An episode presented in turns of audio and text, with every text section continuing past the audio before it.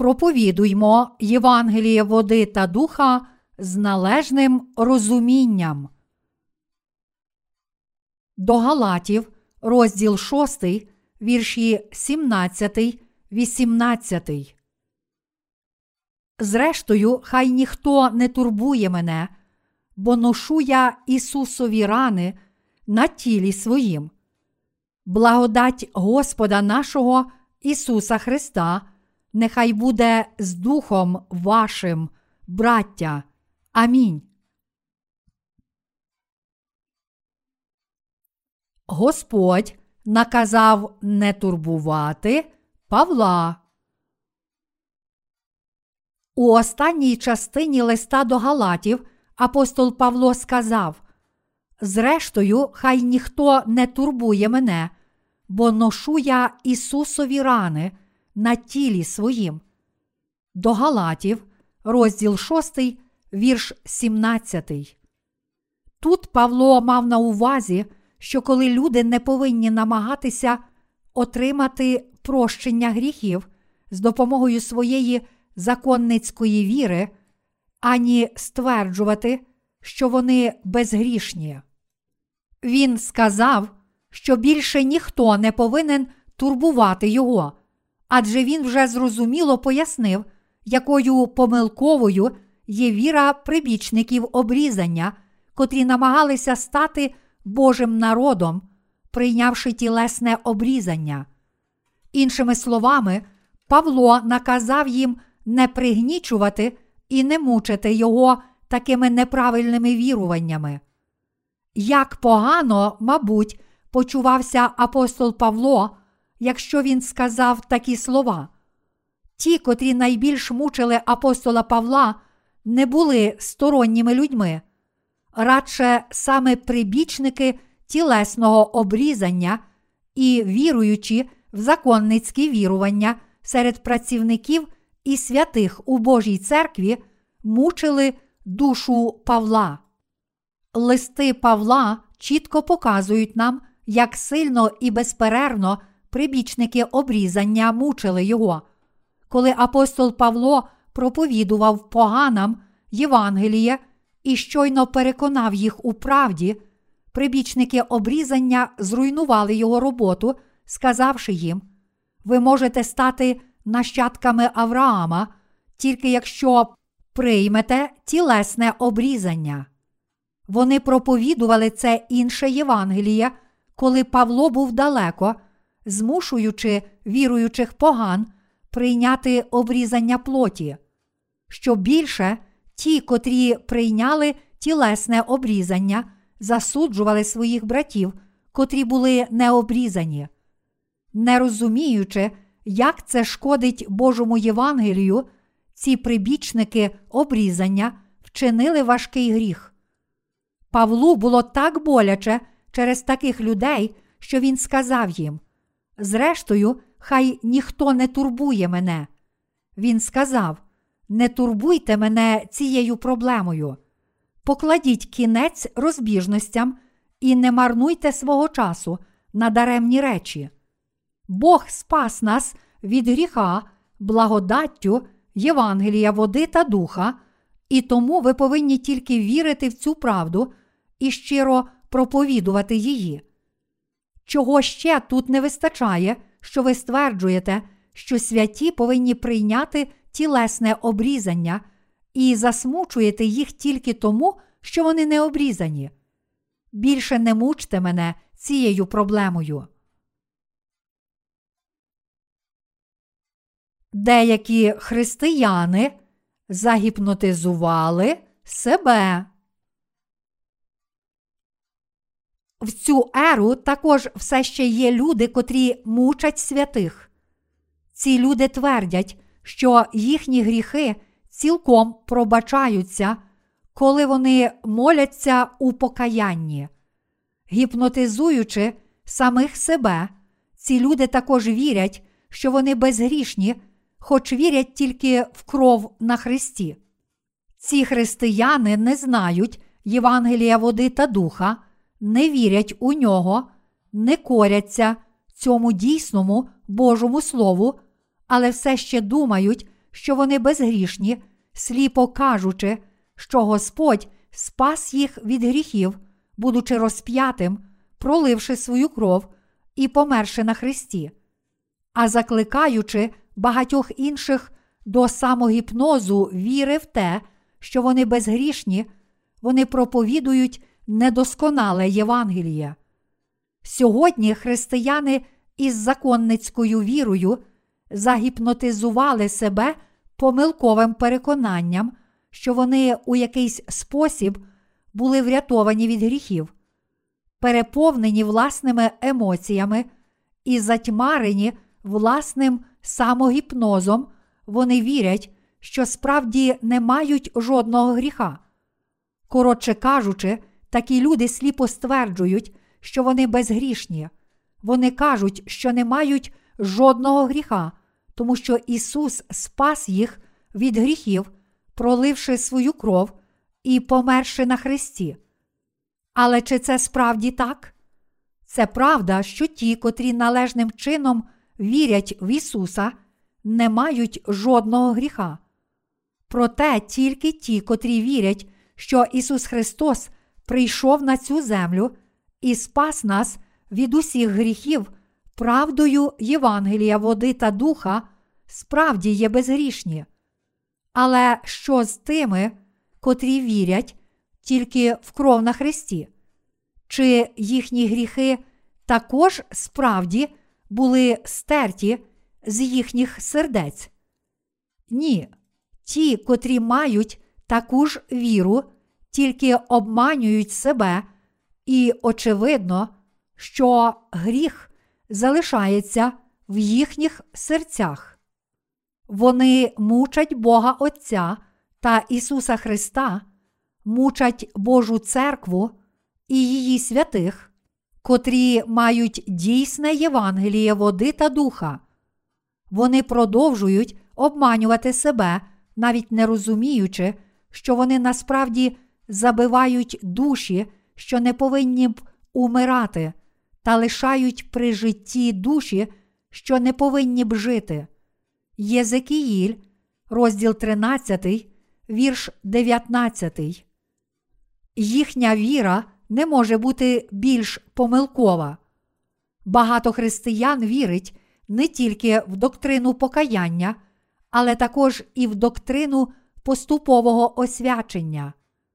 Доктрина поступового освячення навчає, що коли людина вірить в Ісуса достатньо довго, її тіло і серце поступово змінюється та, зрештою, досягає повного освячення.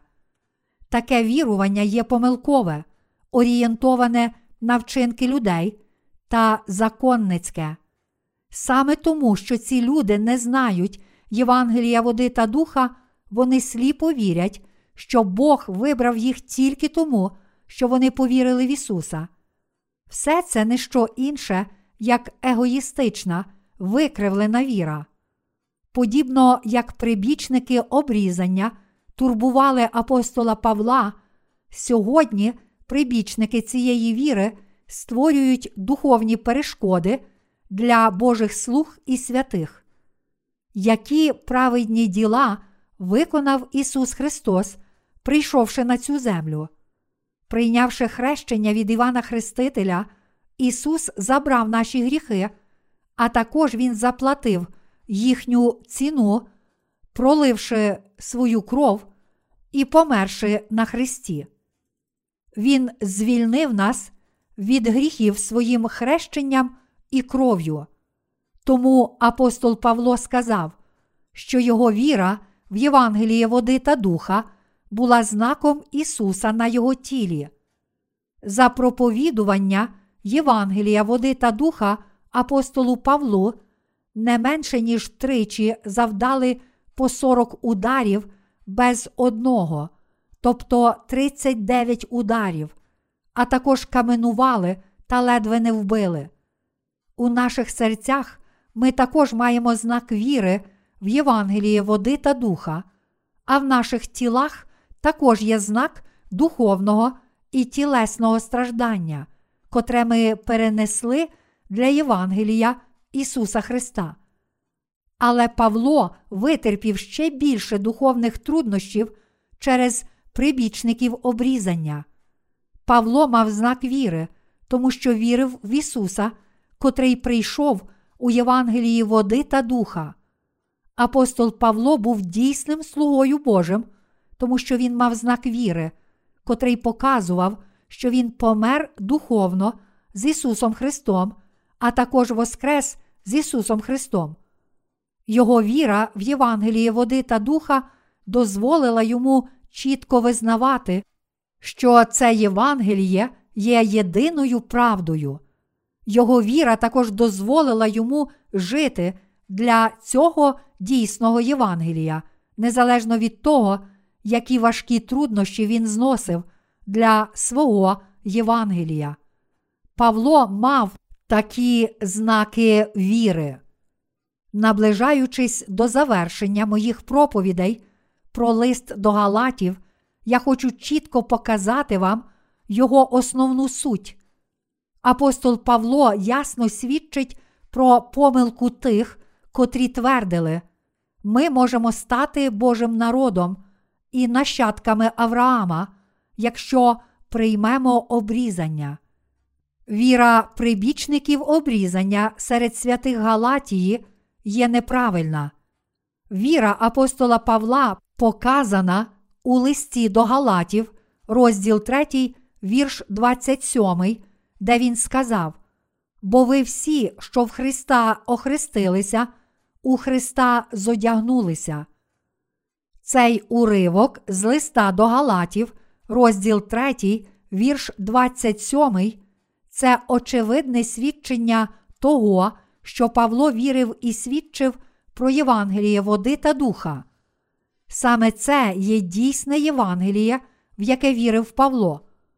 Чому апостол Павло каже про хрещення, котре Ісус прийняв від Івана Хрестителя, тому що Павло вірив у Євангеліє води та духа. Що ж означає фраза? Бо ви всі, що в Христа охрестилися.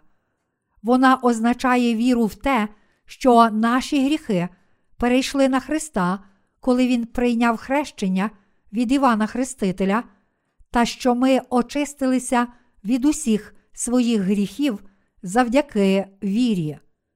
Звичайно, в жодному листі Павла ми не можемо знайти саме таких слів Євангеліє води та духа. Якби Євангеліє води та духа було очевидне, так що кожен міг би пізнати його, то для чого в Біблії було б написати, що це Євангеліє є таємницею Христа? До Колосян, розділ 4, вірш 3. Чи Бог навчав би про Євангеліє води та духа тих, котрі протистоять йому? Чи ви відкрили б свій скарб своїм ворогам? Звичайно, ні. Бог навчає про Євангеліє води та духа тих, котрі коряться і йдуть за Його словом. Але від тих, котрі не роблять цього, Бог цілком приховав це Євангеліє як свою духовну таємницю. Ісая, розділ 6, вірші 9, 10. Я сподіваюся, що мої проповіді про лист до Галатів якнайшвидше будуть перекладені і невдовзі стануть свідченням для людей по всьому світу.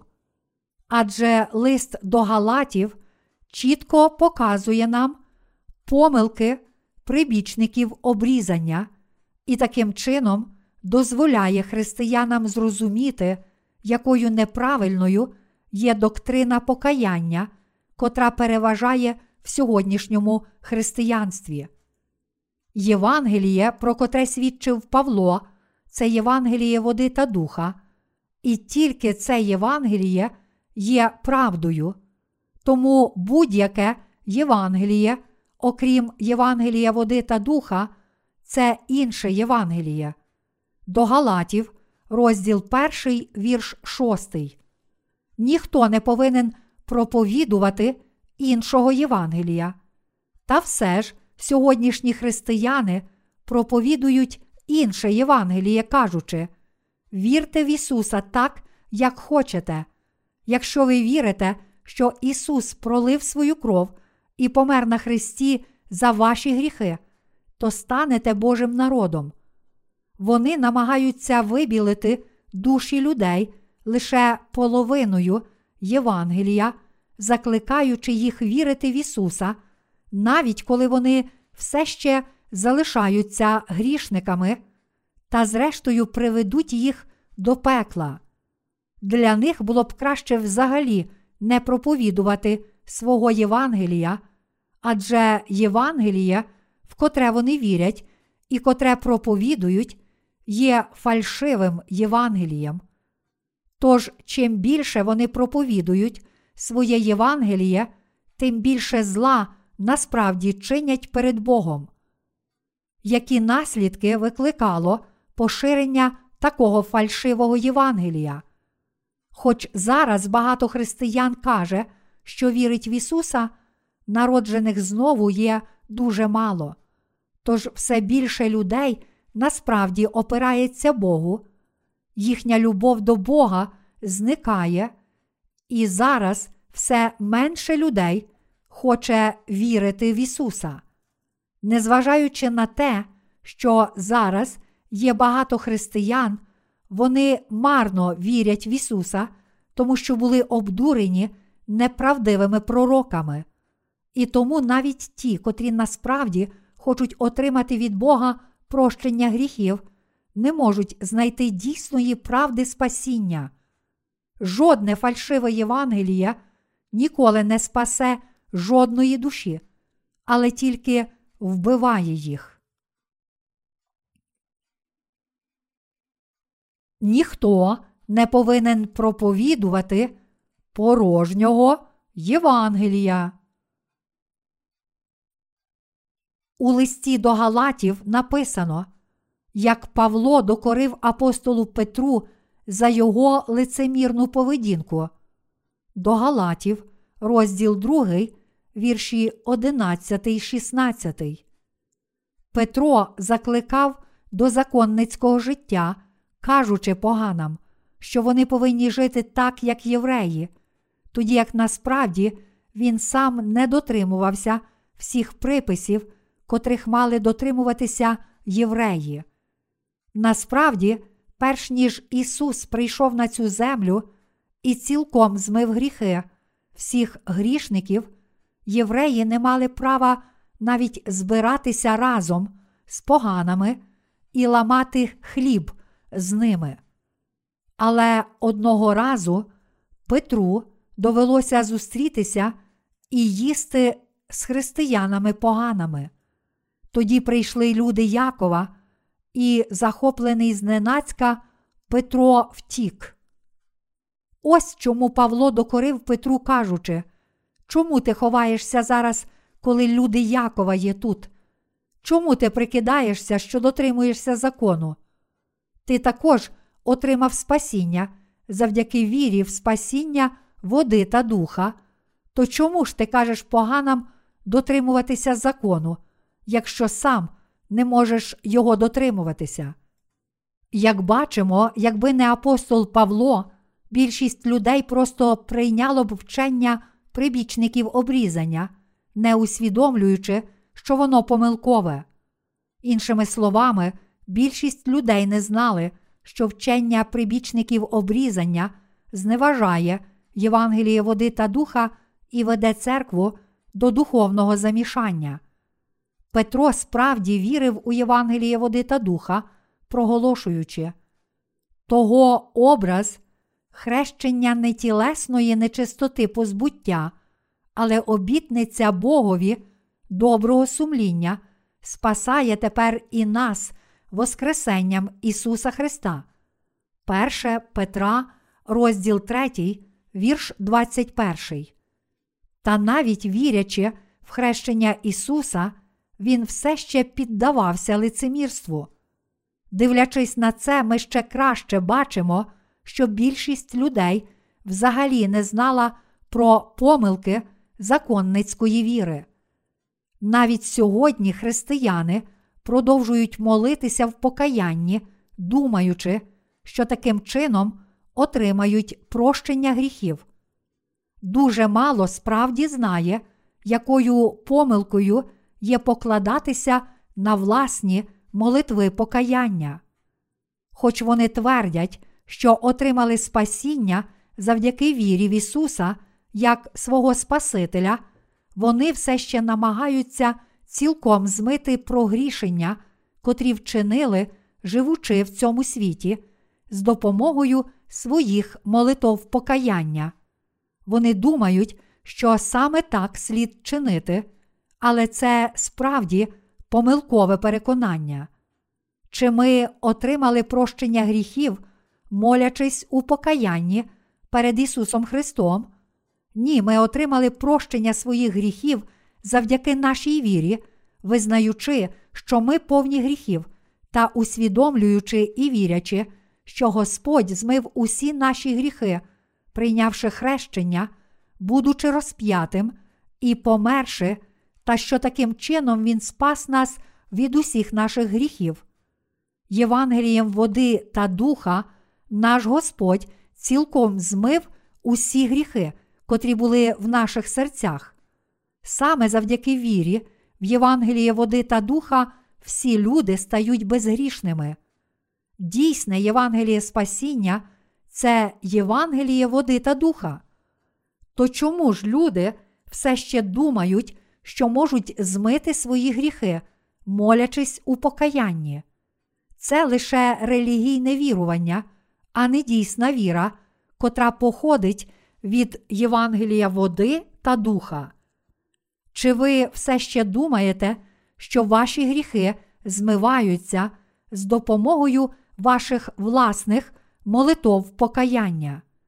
Ви повинні зрозуміти, що прощення гріхів неможливо отримати з допомогою молитов покаяння. Але незважаючи на це, більшість християн не усвідомлює, що молитви покаяння це велика помилка. Такі люди думають, що те, що вони моляться в покаянні або не заперечують таких молитов, не означає, що вони не зможуть отримати спасіння від гріхів. Звичайно, ми повинні каятися кожного разу, коли чинимо якийсь гріх. Очевидно, ми повинні цілком навернутися у своїх вчинках, коли визнаємо свої гріхи. Але це цілком відрізняється від життя, котре покладається на молитви покаяння. То що ж повинні робити народжені знову праведні, коли вони чинять гріх? Вони не повинні благати Бога у своїх молитвах покаяння, щоб Він пробачив їхні гріхи. Навпаки, народжені знову повинні промовляти молитви визнання гріхів, визнаючи свої гріхи з вірою в Євангеліє води та духа. Вони також повинні цілком навертатися від своїх гріхів кожного разу, коли визнають свої гріхи. Проте люди поводяться дуже безглуздо, якщо намагаються цілком змити свої гріхи, молячись у покаянні. Чи зараз ви усвідомлюєте, що молитви покаяння походять від нерозумної, законницької віри? Чи зараз ви належним чином розумієте, що сьогоднішні євангельські християни та законники мають помилкову віру, якщо намагаються цілком змити свої гріхи, молячись у покаянні? Дуже мало справді знає, що людина не може цілком змити своїх гріхів, молячись у покаянні. Мабуть, тільки один чи два на сто тисяч християн знають це. Хоч деякі християни знають про цю правду, це все ще марно, саме тому, що вони не мають жодного іншого засобу, щоб цілком змити свої гріхи, вони повертаються назад до своїх власних молитов покаяння. Сумління цих людей не може не звинувачувати їх у вчинених ними гріхах, і тому вони моляться в покаянні, адже не можуть терпіти цих гріхів. Вони змушені молитися Богу. О Боже, я згрішив так і так. Я прошу про Твоє прощення. Пробач мені ще раз. Якщо ти пробачиш мені цей гріх, то я більше ніколи не вчиню цього гріха. Така віра стала офіційною вірою в християнстві. Така віра заснована на так званій доктрині виправдання. Ось чому апостол Павло каже нам, що ми не повинні намагатися змити гріхи, приймаючи обрізання тіла. Павло сказав: Зрештою, хай ніхто не турбує мене. Ми повинні зрозуміти серце Павла. Павло сказав це тому, що його дуже турбували прибічники обрізання. Ця законницька віра дійшла й до нас, вводячи в оману віру багатьох людей. В результаті майже всі християни потрапили в пастку помилкової віри в молитви покаяння, марно намагаючись очиститися від своїх гріхів у такий спосіб. Цілком помилковою доктриною було вчення, що люди можуть стати Божим народом, прийнявши обрізання тіла. Насправді, сьогоднішні християни повинні усвідомити, якою помилковою є віра в доктрину покаяння та в доктрину поступового освячення, котра намагається зробити людей праведними з допомогою цього переконання, роблячи чистим як тіло, так і душу.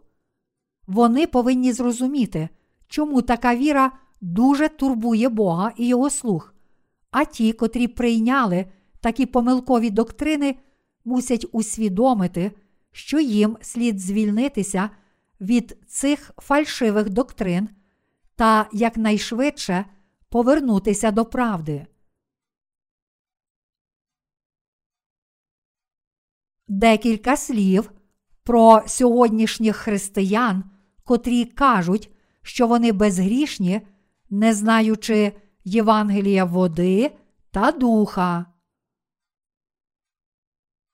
Декілька днів тому, прогулюючись, я натрапив на декілька євангелістів, котрі розповсюджували брошурки на вулиці.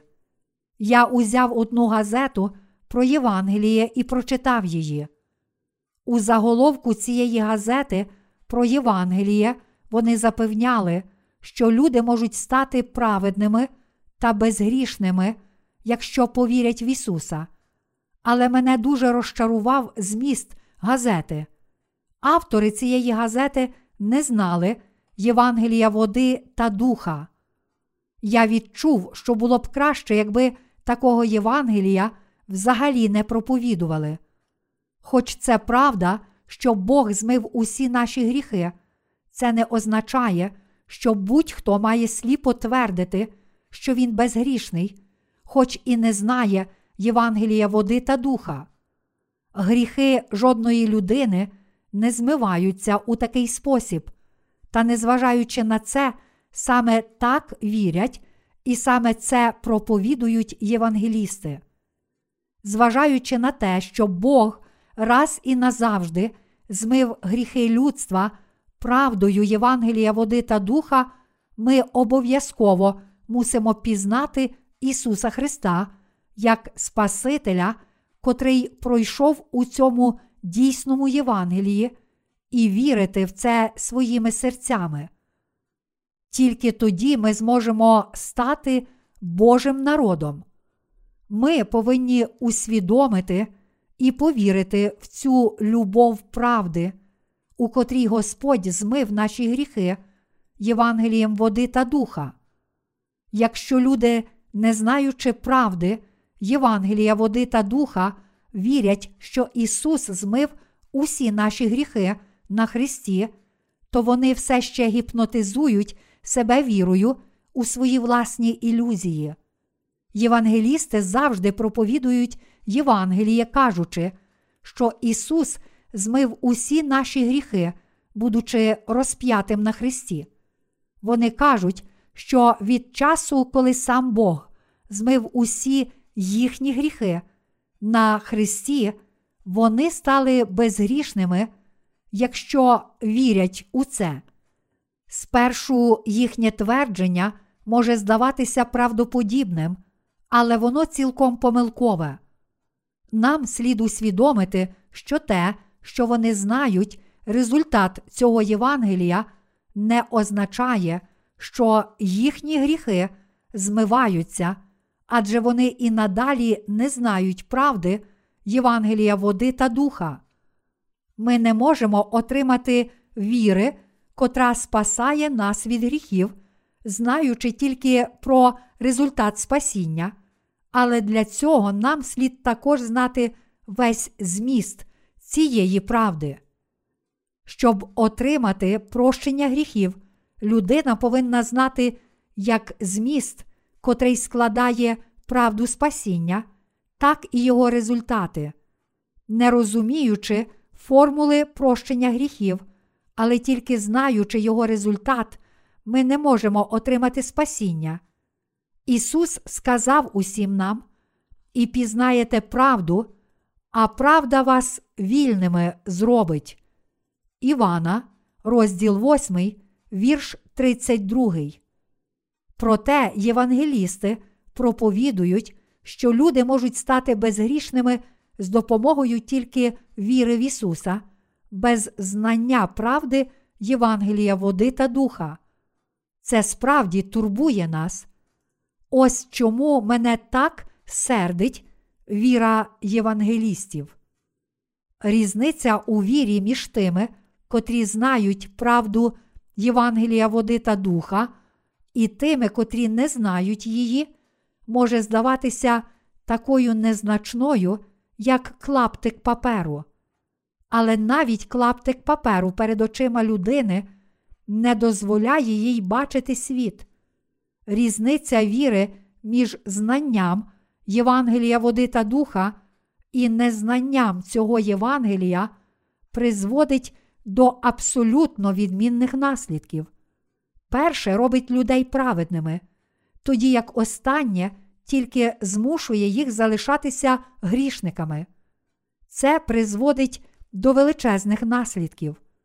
Залежно від такої незначної різниці, як клаптик паперу, ви можете або бачити цілий світ, або взагалі нічого не бачити. Ось якими різними можуть бути наслідки залежно від того, чи ви знаєте правду Євангелія води та духа чи ні. Кожен, хто проповідує Євангеліє, повинен безпомилково знати правду Євангелія води та духа і проповідувати тільки це Євангеліє. Він повинен вірити в правдиву, дійсну формулу, котра приводить нас до правильної відповіді, тобто, що ми стаємо безгрішними, якщо віримо в Ісуса, та проповідувати всім людям Євангеліє води та духа, дійсну сутність цієї формули.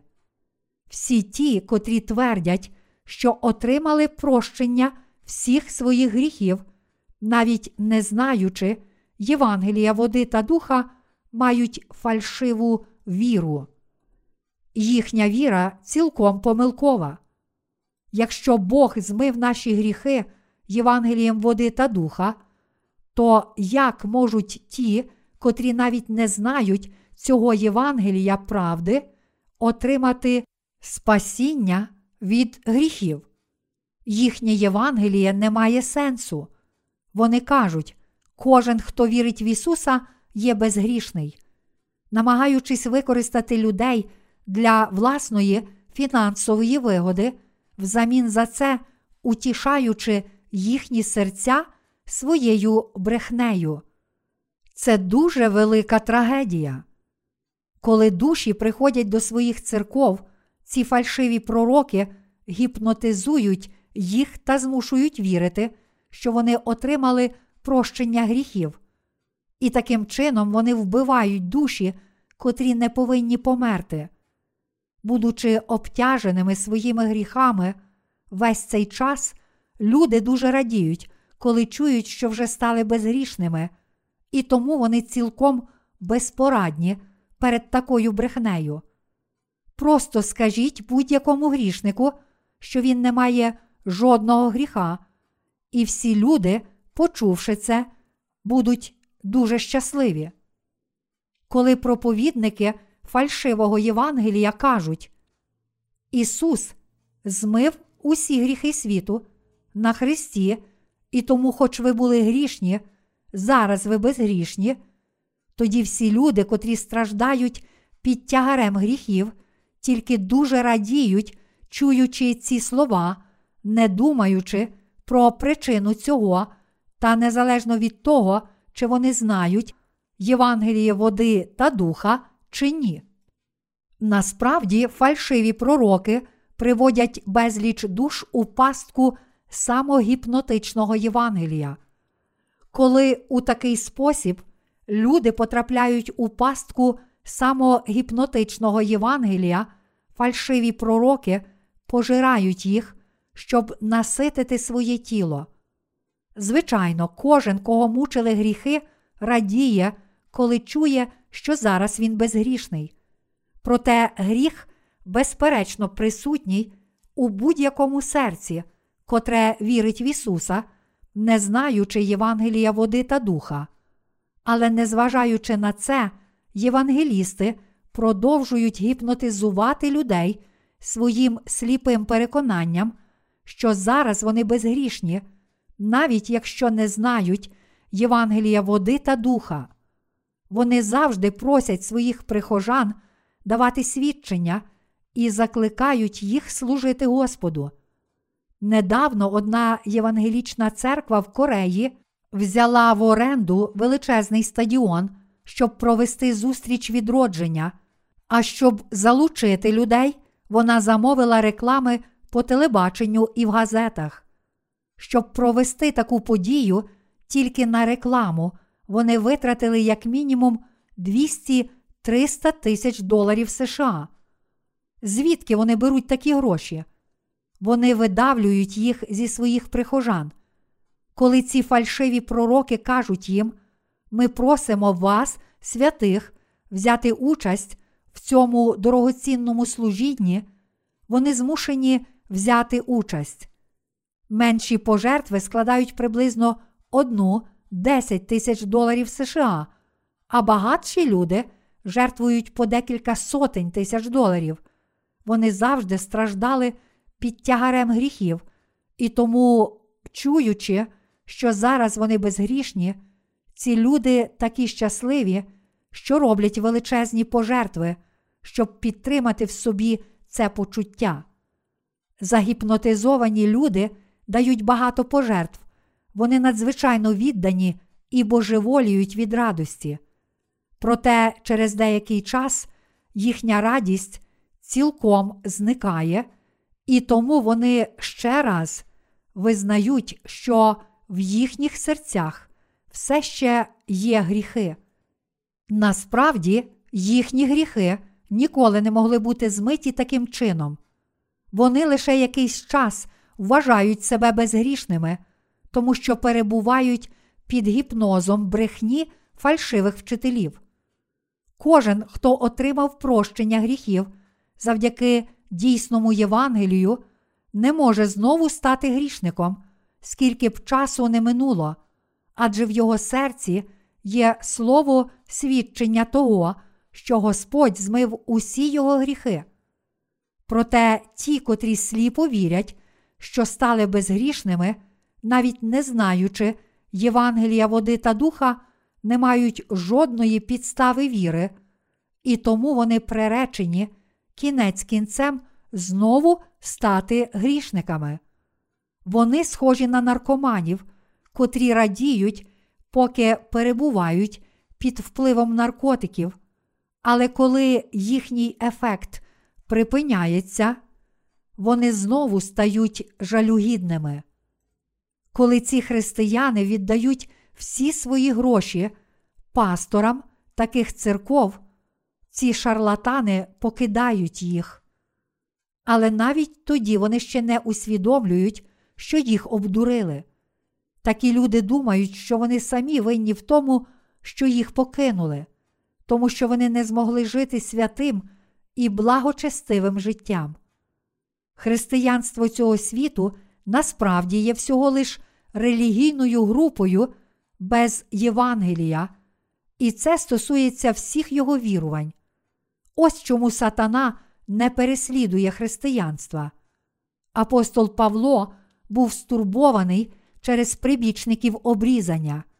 Вони стверджували, що людина може стати безгрішною без віри в правду Євангелія води та духа.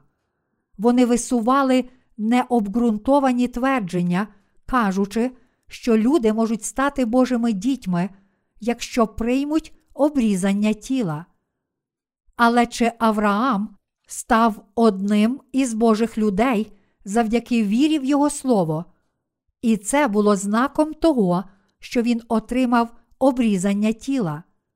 Тому кожен, хто став Божою дитиною, передавав свої гріхи Ісусу Христу завдяки вірі в Євангеліє води та духа. Духовне обрізання означає обрізання гріхів серця вірою в правду Євангелія води та духа. Ми не повинні турбувати Бога і Його слуг. Бог спас нас Євангелієм води та духа. Проте деякі люди, навіть не знаючи цієї правди, стверджують, що не мають жодного гріха у своїх серцях, хоч це очевидно, що там є гріх.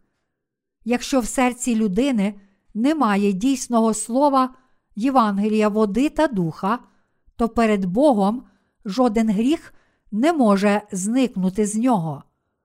Всі апостоли вірили в Євангеліє води та духа.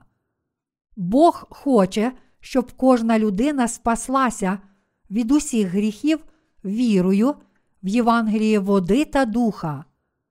Але, незважаючи на це, сьогоднішні християни проповідують тільки кров на Христі, навіть не усвідомлюючи дійсного Євангелія. Зараз вони опираються Божій волі. Такі люди вірять в християнство тільки як у світську релігію.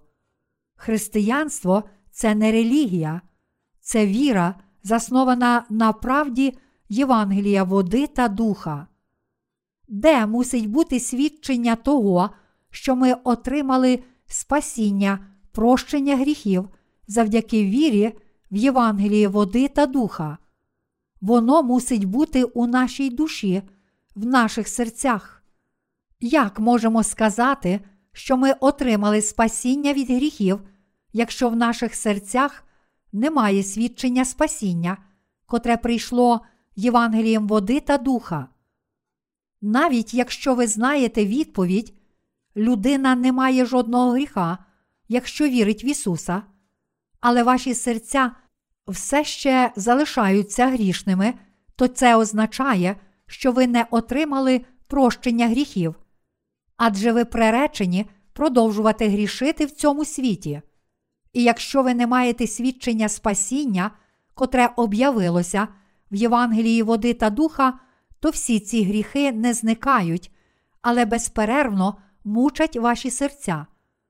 Тож, незалежно від того, як старанно ви намагаєтеся знайти радість, гіпнотизуючи та змушуючи себе вірити, що ви безгрішні, гріхи все ще залишаються на вашому сумлінні, знову і знову пригнічуючи вас, і це може означати тільки те, що ви залишаєтеся грішниками. Як може людина, котра має гріх, бути святою? Це не святий, але християнин грішник. Наше прощення гріхів здійснилося з Божої благодаті у Євангелії води та духа. Подивіться на віру апостола Павла. Благодать Господа нашого Ісуса Христа, нехай буде з Духом вашим. До Галатів, розділ 6, вірш 18. Благодать Спасіння Ісуса Христа, котрий спас нас Євангелієм води та духа, мусить перебувати у наших серцях. Основа нашого спасіння від гріха знаходиться в Євангелії води та духа, а не в якійсь християнській доктрині. Тільки знаючи Євангеліє води та духа і вірячи в нього своїми серцями, ми здобуваємо спасіння. Але незважаючи на це, так багато людей продовжує мучити Ісуса Христа. Зокрема, ті люди, котрі відкрито визнають, що вірять в Ісуса, є такі нерозумні, що справді завдають йому страждань. Листи вдячності за спасіння щодня приходять до нас з цілого світу. Сьогодні пастор з надіслав нам свої новини. Він сказав, що як пастор він завжди думав, що вже отримав спасіння, але, прочитавши одну з наших книг, усвідомив, що вірив неправильно. Він також пише у своєму листі, що щиро погоджується з нами, що Ісус узяв на себе гріхи всіх людей цього світу, коли прийняв хрещення, пролив свою кров на Христі і таким чином спас кожну людину в цьому світі. Він дуже щиро писав цей лист. Саме такі чесні люди отримують спасіння. Я сподіваюся, що всі ви мудро повірите в Бога, усвідомлюючи, як слід дійсно вірити, щоб догодити Богу, та що означає вірити відповідно до Божої волі. Для нас належним чином вірити в Ісуса відповідно до Божої волі, означає вірити правду Євангелія води та духа, і таким чином отримати спасіння від усіх наших гріхів та віддавати хвалу Богу. Я не хочу, щоб християни перетворилися на людей, котрі мучать Бога та Ісуса Христа. Я сподіваюся, що всі люди світу матимуть віру, котра подобається Богу. Мої браття віруючі, подумаймо, скільки християн сьогодні справді мучить Ісуса. Ці люди кажуть, що вони безгрішні, але вірять тільки в кров на Христі. Вони не знають і не вірять у Євангеліє води та духа, але наполягають, що якщо люди вірять в Ісуса, то вони обов'язково стають безгрішними. Саме ці люди мучать Бога. Ми повинні виправити таких людей. Тільки святі, котрі знають правду, Євангелія води та духа, можуть їх виправити. Як у Кореї, так і в цілому світі, серед християн ми бачимо так багато людей, котрі турбують Ісуса. Оскільки Господь спас нас Євангелієм води та духа, саме в це ми повинні вірити. Та все ж багато людей натомість вірить відповідно до власних думок та турбують Ісуса. Такі люди повинні цілком навернутися від своєї помилкової віри. Вони повинні покаятися. Це не означає, що вони повинні молитися в покаянні, але натомість мусять навернутися від своєї помилкової віри. Слово покаяння грецькою метаноя означає навернутися або змінити серце. Ось що таке покаяння. Просто сказати Я жалую це не покаяння. Молитися в покаянні означає тільки маніпулювати словами, щоб, зрештою, сказати, Бог дав нам, віруючим у Євангеліє води та духа, багато благословень. Саме завдяки Божій благодаті ми можемо так багато досягти за такий короткий період часу. Ми змогли зробити все це, тому що Бог дав нам мудрість, допоміг нам і благословив нас. Як проповідуючи Євангеліє, так і підтримуючи це служіння, ми виконували все це завдяки Божій благодаті. Зараз ми, отримавши прощення наших гріхів, маємо обов'язок радісно проповідувати іншим це Боже Євангеліє, тому що Бог спас нас. І хоч ми недосконалі, для нас великою радістю є виконувати Божі діла. І саме ті, котрі прагнуть виконувати справу Євангелія, роблять це. Ми ніколи і нічого не попросимо у людини, котра вважає Божі діла навіть обтяжливими, нудними чи дуже обмеженими, і тому не сприймають їх серйозно. Я не хочу сказати, що такі люди є в нашій церкві, але я підкреслюю, що Божим ділам потрібно служити з власної волі та з радістю. Іноді я прошу вас працювати, але я роблю це тому, що ми з вами не можемо вберегти своєї віри, якщо не виконуємо діл Божих.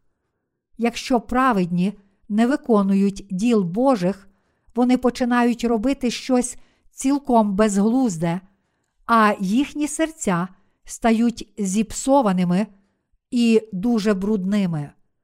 Їхні серця перетворюються на щось огидне, чого Бог не хоче використовувати. Ось чому через церкву Христос дає нам роботу, щоб таким чином ми служили Йому, підтримуючи свої серця. Якщо серед вас є хтось, хто хоче сказати, дайте мені волю, прагнучи звільнитися від доручених йому обов'язків, то щиро скажіть мені про це. Такі люди не повинні працювати. Навіть якщо хтось із наших пасторів і працівників насправді не хоче працювати, то нехай не працює. Так каже наша церква. Я не хочу сказати, що ті з вас, котрі сидять тут, є саме такі. Проте очевидно, що ті, котрі стали святими, не повинні виконувати діл Господа проти Його волі або силою. Радше, охоче та з вірою Божі діла повинні виконувати тільки ті, котрі думають про них, бачать, що є добре та корисне, а також цілим серцем прагнуть виконувати їх. Якщо ми вирішуємо виконувати Божі діла, то мусимо працювати з вірою та добровільно, і тільки тоді Бог прийме все, що ми робимо, щоб служити йому.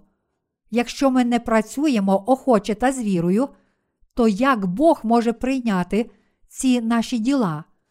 Звичайно, інколи ми працюємо проти своєї волі. Чесно кажучи, коли я добровільно редагую наші книги для публікації, певною мірою дещо я просто змушений робити. Чому ж я все ще роблю це? Тому що хтось мусить це зробити. Хоч моє серце радіє, що служить Господу, таким чином, моєму тілу вже важко робити це, і тому я кажу, що я змушений це робити. Я взявся за це завдання і тому мушу виконати його, та все ж навіть за цілий день мені рідко вдається закінчити редагувати одну проповідь. Навіть закінчивши редагування, я бачу, що не все добре. Мені не дуже вдається це завдання. Проте, хоч у своїх проповідях я часто повторюю те ж саме, вони навчають тільки правди, без жодних нісенітниць. Звичайно, оскільки моєму тілу важко, я змушую своє тіло працювати, але зараз я можу трудитися завдяки вірі в Євангеліє води та духа. І тому я охоче та з радісним серцем виконую доручені мені завдання. Ми не мали б що робити, якби не виконувати Божих діл. Хіба ви не залишилися б без роботи, якби перестали виконувати те, що зараз вам доручено? Якби ви не служили Господу зараз, то що б ви робили у цьому світі? Хіба ви не повчали б пити і чинити гріх? Ви жили б ще нещаснішим життям, ніж ваші батьки, котрих ви зневажали, кажучи, я не житиму так, як вони. Я щасливий. Чи ви також щасливі? Я щиро дякую Богу. Я не думаю, що нам залишилося ще багато днів для проповідування Євангелія води та духа. Ось чому я переконаний, що ми повинні старанно проповідувати Євангеліє, поки можемо. Як каже прислів'я, коси сіно, поки сонце світить.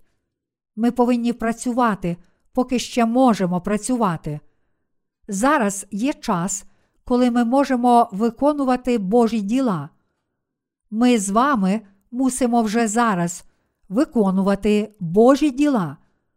Тож зберімося разом у присутності Господа, віддано і старанно добігши до фінішу наших перегонів віри. Аллілуя!